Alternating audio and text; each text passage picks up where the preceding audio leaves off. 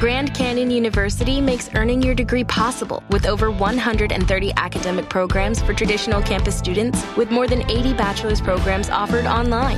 GCU provides you with the personal support you need, from complimentary unofficial transcript evaluations within 24 business hours to scholarships, academic support, and your GCU graduation team, led by your own university counselor. Find your purpose at GCU. Private, Christian, affordable. Visit gcu.edu.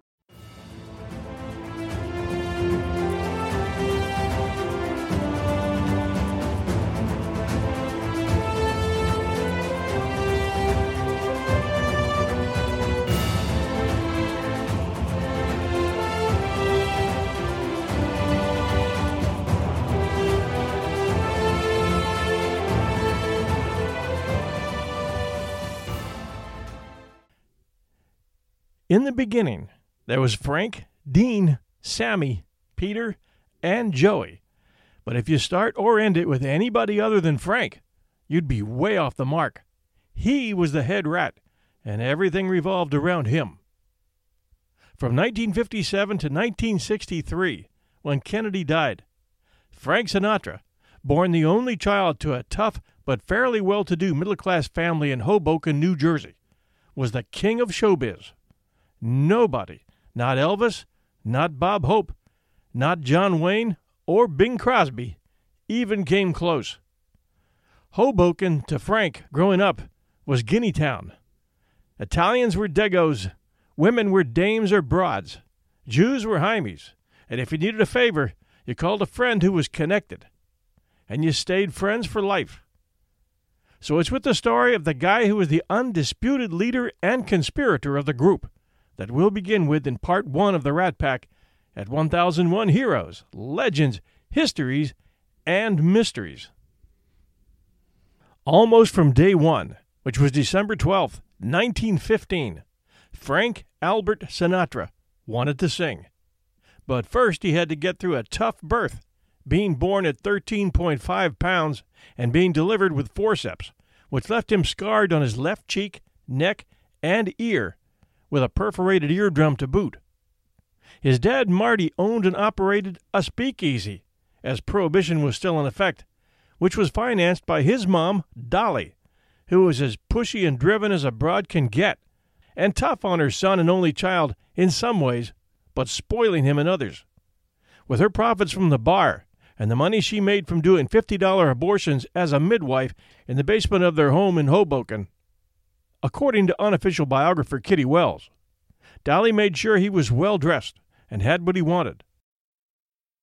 He was terrible at school, very skinny, and had a temper, which, when he was expelled after his first week in high school for rowdiness in 1931, was constantly with him, ready to spring up with the slightest provocation. That first week of high school was the last week of his education. Dolly was immediately on him to find work but all he wanted to do was play pool and sing at the bars. Dolly and Marty's bar, called Marty O'Brien's, gave him that opportunity. Dolly also hustled up work for Frankie in nearby saloons and restaurants. Soon he was chauffeuring a local trio called the Three Flashes. Fred Tamburro, the group baritone, stated that Frank hung around us like we were gods and admitted that the reason they took him on was because he had his own car and could drive the group around. Very few people had cars in 1936, which were Depression years in America. Times were hard. The group, with Frank, passed an audition from Edward Bowes, who had a popular radio show called Major Bowes Amateur Hour Show, and they each earned $12.50 for the show. That's $12.50, in case you were wondering and winning first prize for that, which was a six month contract to perform on stage and radio across the U.S. So they went on that national tour, changing their name to the Hoboken Four, Sinatra being the new fourth member. He quickly became the group's lead singer, and the girls started hanging around Frankie, making the other three much older members resentful. And they started making life difficult for Frankie, who finally got fed up and headed back for New Jersey. In 1938, Frank found work as a singing waiter at a roadhouse called the Rustic Cabin in Englewood Cliffs, New Jersey, where he was pulling down $15 a week. The Roadhouse was connected to WNEW in New York, and he began performing with a group live during the Dance Parade show, which attracted the attention of band leader Harry James, who had heard Frank on the radio and decided to see his act. He was hustling to find work in those years and was in and out of every radio station and music publishing house in New York and New Jersey. Discover why critics are calling Kingdom of the Planet of the Apes the best film of the franchise. What a wonderful day! It's a jaw dropping spectacle that demands to be seen on the biggest screen possible. I need to go. Hang on. It is our time. Kingdom of the Planet of the Apes. Now playing only in theaters. Rated PG 13. Some material may be inappropriate for children under 13. He married Nancy Santacola in February of 1939, whom he had known since 1935, where they had met at the beach where he was staying for the summer with his aunt, and Nancy did the best she could for Frank, but he was mostly gone on the road performing, and when he wasn't performing, he was out drinking with his pals. When Harry James signed him, they went on the road and they cut some records. The first one for Frank Bean, From the Bottom of My Heart, followed by All or Nothing at All, which only sold 8,000 copies that year. But Frank was on to something good. Four years later, that same song would sell 1 million copies when it was re released. But Frank was becoming frustrated with the Harry James Band and wanted more success sooner. Frank had made a good friend, a fellow Sicilian from New Jersey, a big tough guy called Hank Santacola, who could play a mean piano, who had often accompanied Frank at the bars and restaurants when he was working his way up. Santacola had landed a job with Harry James as well, and he tried to persuade Sinatra to stay with the James Band. But on November of 1939, Frank left Harry James to fill Jack Leonard's shoes as lead singer for the Tommy Dorsey Band. Tommy Dorsey had left a note for Frank during a Chicago gig with James's band, asking him to stop by the Palmer House, and Frank did, signing a contract for 125 a week. And when Frank went back and told Harry James, James agreed to release Frank's two-year contract.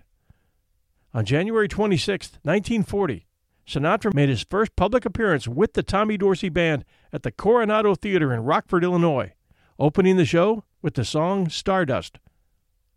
Dorsey would recall later, you could almost feel the excitement coming up out of the crowds when the kid stood up to sing. Remember, he was no matinee idol. He was just a skinny kid with big ears. I would stand there so amazed I'd almost forget to take my own solos.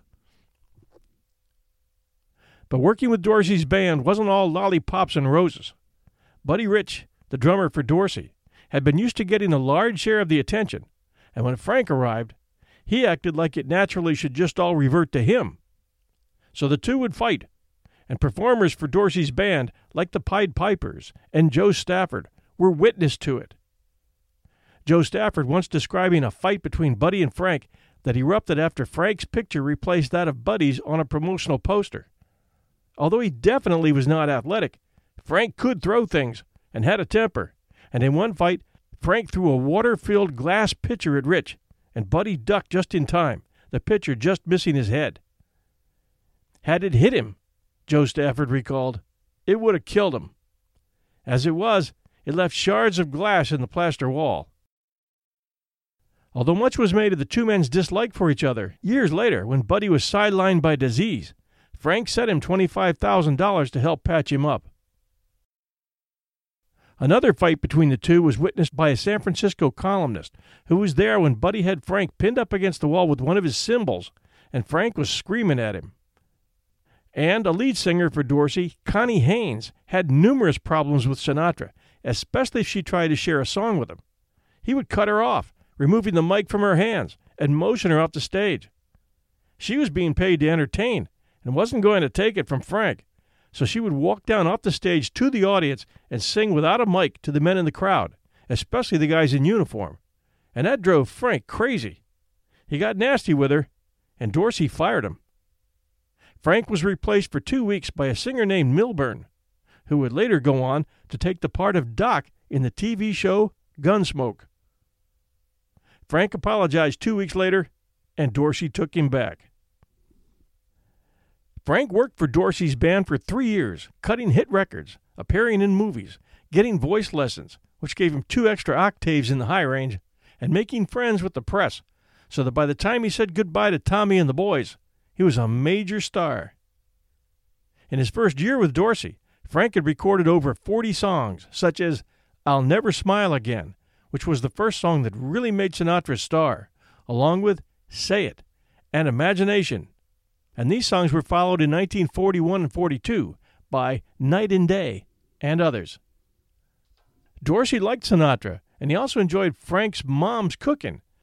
So when the band was playing in the Northeast, Dorsey, Frank, and the boys, including Frank's Hoboken buddy and band member Nick Sevano, would relax at Dolly's Hoboken home with Italian food, while Dolly would ask questions like, What the F is wrong with you, Frank? You never call me any more. You're too busy for your mama? And Frank would hang his head and admit that the workload was just too much. Then she would say that was an act and a bunch of BS. Then Dorsey would pile on and tell Frank that he really needed to take more time to be with his family. Although Dolly and Frank's wife Nancy did not get along, it would be hard to picture her not being there with daughter Nancy for these fun fests. Nick Sevano was the link between Frank and the band and Dolly, Nick being one of the babies that Dolly had been paid to bring into the world, not usher out, so he might have felt he owed her a debt in that respect. After his 1942 recordings, Frank was convinced he needed to go solo. He wanted to compete with Bing Crosby, who was then at the top and had owned that spot for years but he was hampered by his contract with Tommy Dorsey, which gave Dorsey 43% of Sinatra's lifetime earnings in the entertainment industry. A legal battle ensued, which was eventually settled in 1943. Now that Sinatra was getting known, and his life and friends were starting to make the gossip columns, his ties with the mob began to be talked about.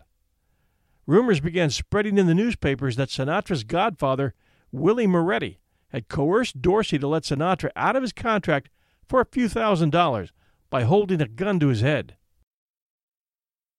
On September 3, 1942, Dorsey bid farewell to Sinatra, reportedly saying, I hope you fall on your ass, and then replacing Sinatra with lead singer Dick Haymes. They never did patch up their differences before Dorsey's death in 1956, as one of Dorsey's frequent comments on Frank would reflect when he said, He's the most fascinating man in the world, but don't put your hand in his cage.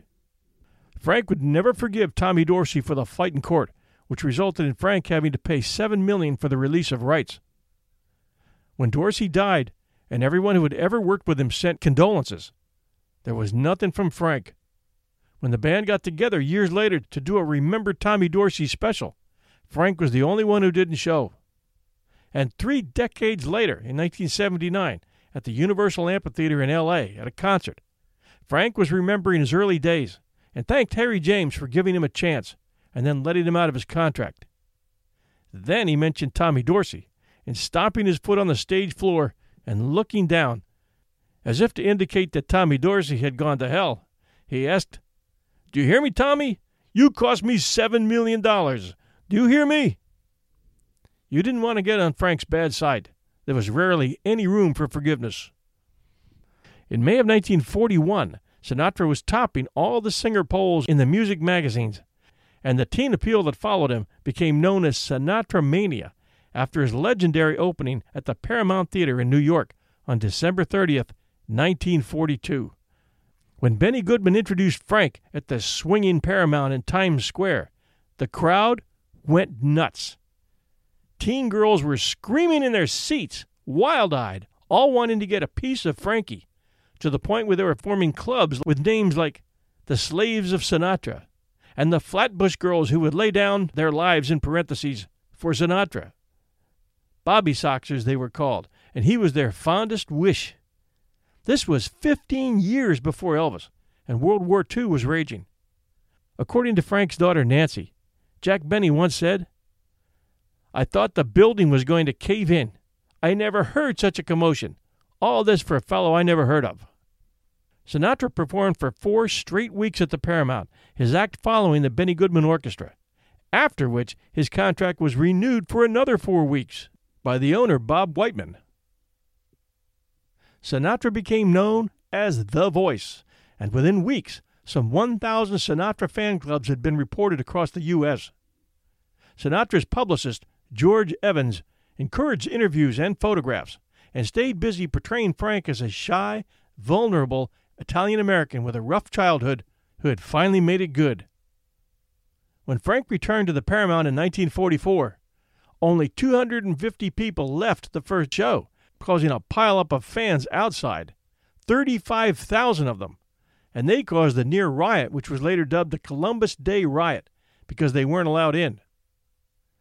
The Bobby Soxers wrote Sinatra song titles on their clothing, bribed hotel maids for an opportunity to touch the bed he slept in, and were constantly grabbing pieces of his clothing, especially his detachable bow ties, which were a prized possession for any young fan. In 1943, Sinatra signed with Columbia Records, which immediately re released All or Nothing at All, which stayed on the bestseller list for 18 weeks. He was enjoying great success, performing on the radio on Your Hit Parade until December of 1944, and Columbia hired Alex Wilder as arranger and conductor. He also hired a vocal group known as the Bobby Tucker Singers to back Frank. Of the nine songs this combination recorded, seven of them made the bestseller list. That same year, he performed at the Riobamba at the New York Waldorf Astoria, which helped to secure his popularity with New York's high society. At that time, sailing high in his chosen career, he was on top of his idol Bing Crosby in the Billboard list, and on top of all the other popular crooners, including Perry Como, Bob Eberly, and Dick Haymes. In 1945 and 46, Frank was busy with politics, being heavily tied with the Democrat Party, and he was appearing everywhere, singing on 160 radio shows, recording 36 times that year at Columbia, and shooting in four films. The films weren't doing that much for him now. His big role as Maggio would come much later. But despite all of what seems to be some pretty hard but true stories about his callous youth, his attitude, and his unstoppable ambition, he could sing, and people loved his voice. By 1946, he was performing on stage up to 45 times a week, singing up to 100 songs a day, and it was only helping his voice get better. He sold 10 million records that year, and he was earning up to $93,000 a week. When he got a part as a priest in the film Miracle of the Bell, his detractors, once they'd stopped laughing, launched articles in the press about the singing priest with the mob connections. And to counter that bit of negative publicity, his agent George Evans suggested he donate $100,000 in wages from the film, which was big money in those days, to the Catholic Church, which Frank did. By the end of 1948, however, Frank began to slip. Downbeats magazine annual poll for that year placed him at number four behind Billy Eckstine, Bing Crosby, and Frankie Laine, whose powerful vocals and recordings like Rawhide and That Lucky Old Sun were becoming the stuff of music legend.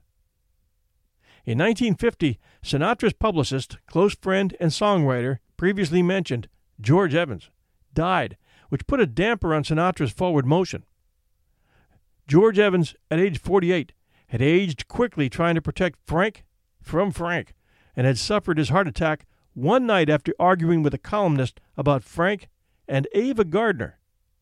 That situation being the affair with Ava Gardner, who was a huge star at that time. And that went public and caused a very public divorce from his first wife, Nancy, in 1950 their marriage being a coffin in the making, which the affair had only helped to put the final nail in. That affair, according to Rat Pack Confidential author Shawn Levy, was, quote, about as private as a presidential campaign. Ava was a lioness, and Frank was her plaything. She was as promiscuous, lustful, hard drinking, and profane as he was, and she had the hooks into him good. She busted his balls mercilessly running off with bullfighters and making him look like an ass in front of the world. He threatened suicide twice. His disgrace and comeuppance were complete. Not only was he a has been singer, an actor, and performer, he was a joke. Last year's punchline. End quote. And it was a big fall. Frank had been big, so big that it had gone to his head, and he started abusing the press and the hangers on to the point where once the dam cracked, they weren't going to try too hard to patch it up. For Frank, the only sad part of having millions of teen and preteen fans in the late 30s and mid 40s was that, according to his agent, they all had to be considered off limits. But he would make up for that by the 50s when he and his fans got a little older, and he became divorced. What he was doing then was trying to score as many grown women, first on the sly, and then very publicly, as he could, and almost always having success, until it came to Ava Gardner. Hey, it's Kaley Cuoco for Priceline. Ready to go to your happy place for a happy price? Well, why didn't you say so? Just download the Priceline app right now and save up to 60% on hotels. So, whether it's Cousin Kevin's Kazoo concert in Kansas City, go Kevin, or Becky's Bachelorette Bash in Bermuda, you never have to miss a trip ever again. So, download the Priceline app today. Your savings are waiting. Go to your happy place for a happy price. Go to your happy price, Priceline. All this was happening while Frank's wife Nancy and his three kids were waiting for Dad to come home to spend a few minutes with them between appearances. And he was even okay if he brought the band with him. At least he was home for a night. The first child, Nancy, was born in 1939. Then came Frankie in 1944. Both would end up behind the microphone years later, despite barely knowing Dad until they were in their 30s. And what a change! In 1939, he was waiting tables between gigs at the rustic table for $15 a week. And six years later, by 1945, he was grossing $11 million a year, and he had changed from an aspiring, ambitious, and talented singer to an accomplished and quick tempered, hard drinking, hard partying dick, according to many at least. By 1949, there were whispers in the press about his ties to crime bosses and communists and there were constant spats and even fistfights with fans, photographers, waiters. Pick one of dozens of people. According to legend, a badly timed wisecrack about one of MGM owner's Louis B. Mayer's mistresses lost him access to Hollywood, at least for a while. He was even losing his singing talent. Maybe it was the booze, or maybe he was just tired. But by 1950, he was divorced, chasing Ava Gardner with no success, and shedding fans like an Irish setter sheds hair in the summer. He tried suicide twice, once in Lake Tahoe with pills, and once in New York with a razor. There was always in Frank a looming insecurity and a distaste for being alone. For two years he hung out with the few friends he had left, but still making music, his entourage including Manny Sachs, a Columbia Records executive, Ben Barton, his music publisher and business partner, composer Jimmy Van Heusen, lyricist Sammy Cahn, bruiser and old pal from the neighborhood Tammy Mauriello, and you had to be tough for the first name like Tammy, and Al Silvani, and Jimmy Tarantino, a boxing writer whose mob ties would later prove troubles aplenty for Frank.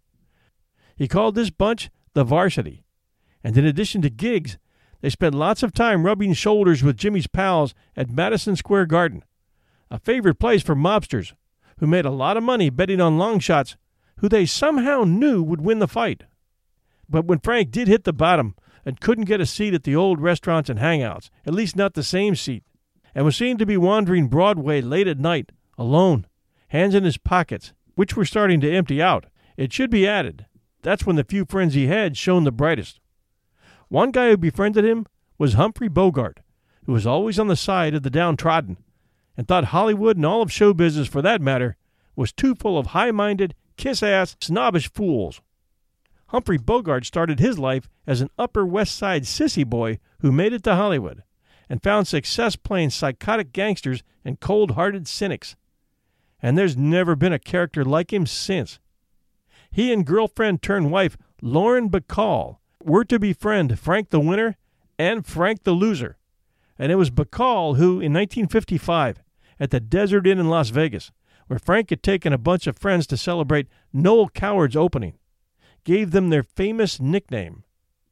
They were all hanging together at ringside in the casino showroom Frank, Bogey, Judy Garland, actor David Niven, restaurateur Mike Romanoff, agent Swifty Lazar, and his date, Martha Hyer, Jimmy Van Heusen, Sinatra's band leader, and his date, Angie Dickinson, and a few others, most of them up to their necks in drinks. Bacall looked them over once and said, You look like a goddamn rat pack. And the name stuck. Frank never liked that name, preferring that the press use the Klan. But when someone, and maybe that someone was Sammy, said it might not be good press to use the word the Klan, with the KKK already going by that moniker, Frank relented. In the days just before Frank's fall from fame, Bogey was already a Hollywood icon. He had met Frank the first time at a Sunset Boulevard restaurant called The Players, where Bogey approached Sinatra and said, I hear you have a voice that makes girls faint. Make me faint. And Sinatra replied, I've taken the week off. From that point on, the two became fast friends, close enough that when Frank moved his family from Toluca Lake to Holmby Hills, it just happened that Bogey lived a few blocks away. Frank spent more time crashing at Bogey's house than at his own, and when he divorced Nancy, he was still over there, which led reporters to asking questions. Bogart and Bacall told him, Frank's a good friend. I think he thinks we're his parent substitutes. But in 1956, Bogart was diagnosed with throat cancer, and he went downhill fast, finally succumbing on January 14, 1957. Frank had been comforting Lauren for many of the past months, and when Bogey drew his last breath, Frank was working a club date at the Copa in New York. If you've never seen Bogart or Bacall in a movie, I'm going to recommend a few.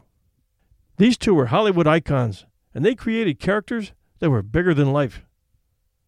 Lauren Bacall was named the 20th greatest female star of classic Hollywood cinema by the American Film Institute and received an Academy Honorary Award from the Academy of Motion Picture Arts and Sciences in 2009 in recognition of her central place in the golden age of motion pictures. She is still considered by many today to be the leading lady of film noir, her first appearance being with Humphrey Bogart in To Have and Have Not in 1944, then again with Bogart in The Big Sleep, in Dark Passage, and in Key Largo. Some of you might recall her appearance in John Wayne's The Shootist in 1976. That's one of my favorite movies from the Duke.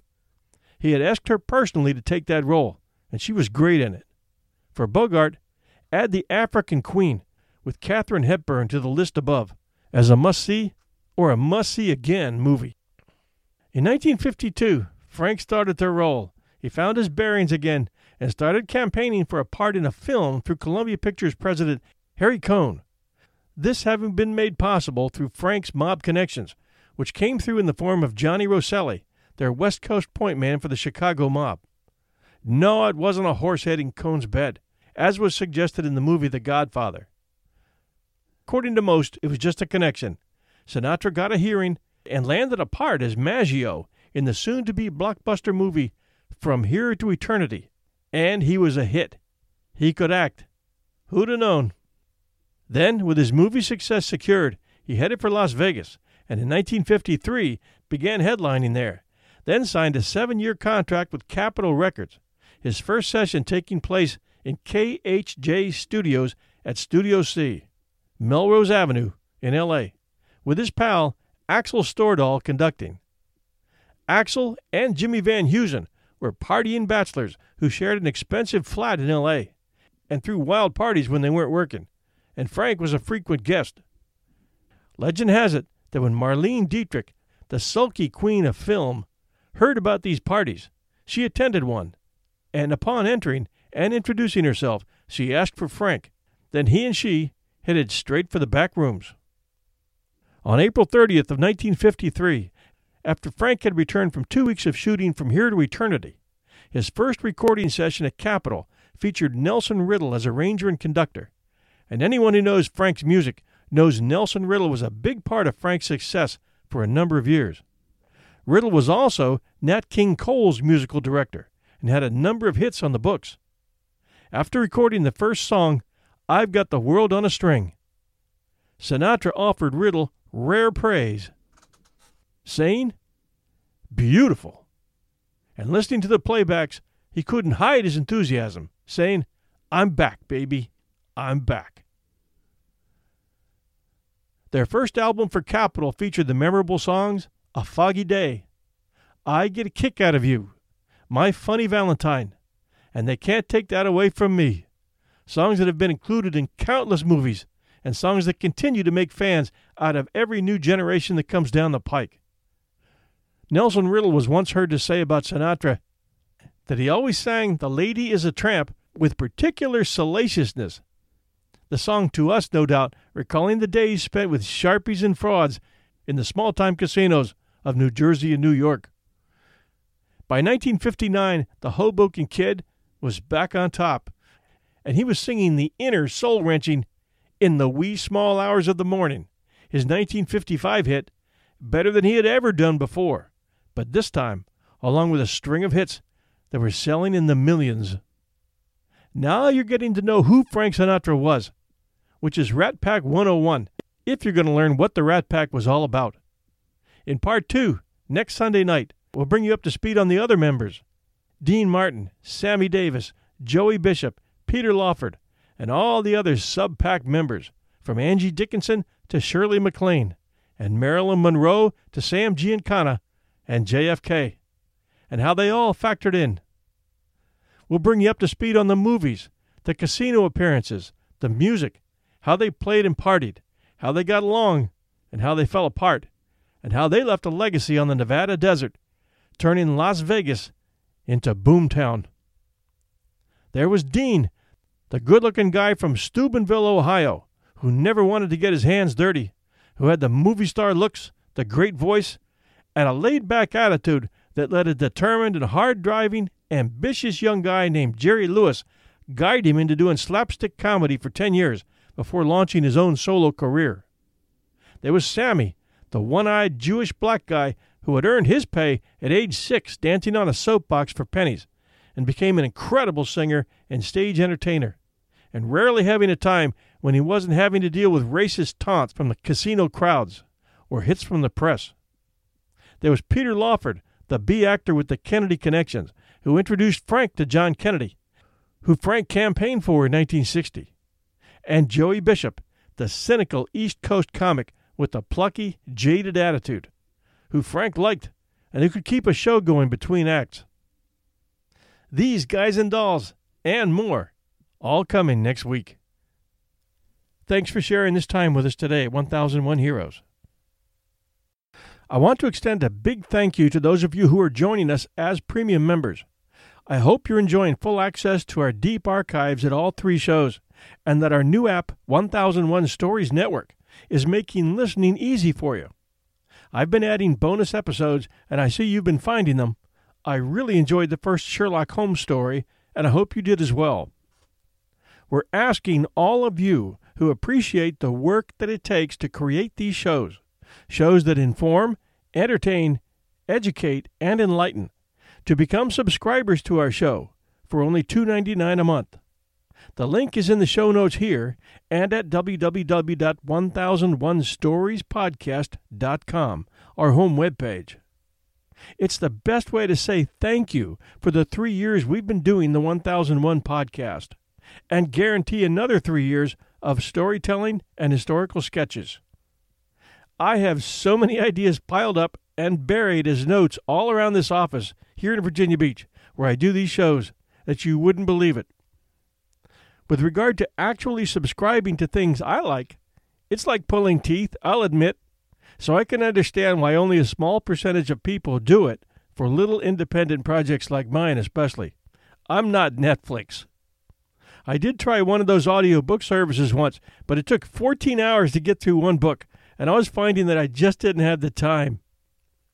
Some listeners have told me they enjoy our shows because they're generally around an hour or less, and that's fine with them. And they write great reviews at iTunes telling me they love our content, the choice of subject matter, the variety of stories, the fact that our content is clean, the human drama, the unknown histories, the people we cover, and the way we tell stories. Not everyone can do this and hold on to and grow audiences for years. In three years now, we have received, counting all our 1001 shows, over 15 million listens in over 170 countries, mostly the U.S., but lots in the UK, Australia, and Canada as well, plus everywhere else. So, yes, we are different. We work hard to get and keep listeners. I love what I do, and hopefully it shows. I'm asking you to make an exception for us and send your thanks and appreciation our way in the form of a $2.99 a month subscription. Yep, you get a bunch of neat stuff, but most of all, you're telling me thanks for what I do in providing you with these stories. Please see the show notes, get the app with all three shows, and subscribe. To all of you who are already with us, you have my boundless gratitude, and I'll do my best never to disappoint. Thank you. This is your host and storyteller, John Hagedorn. We'll be back soon.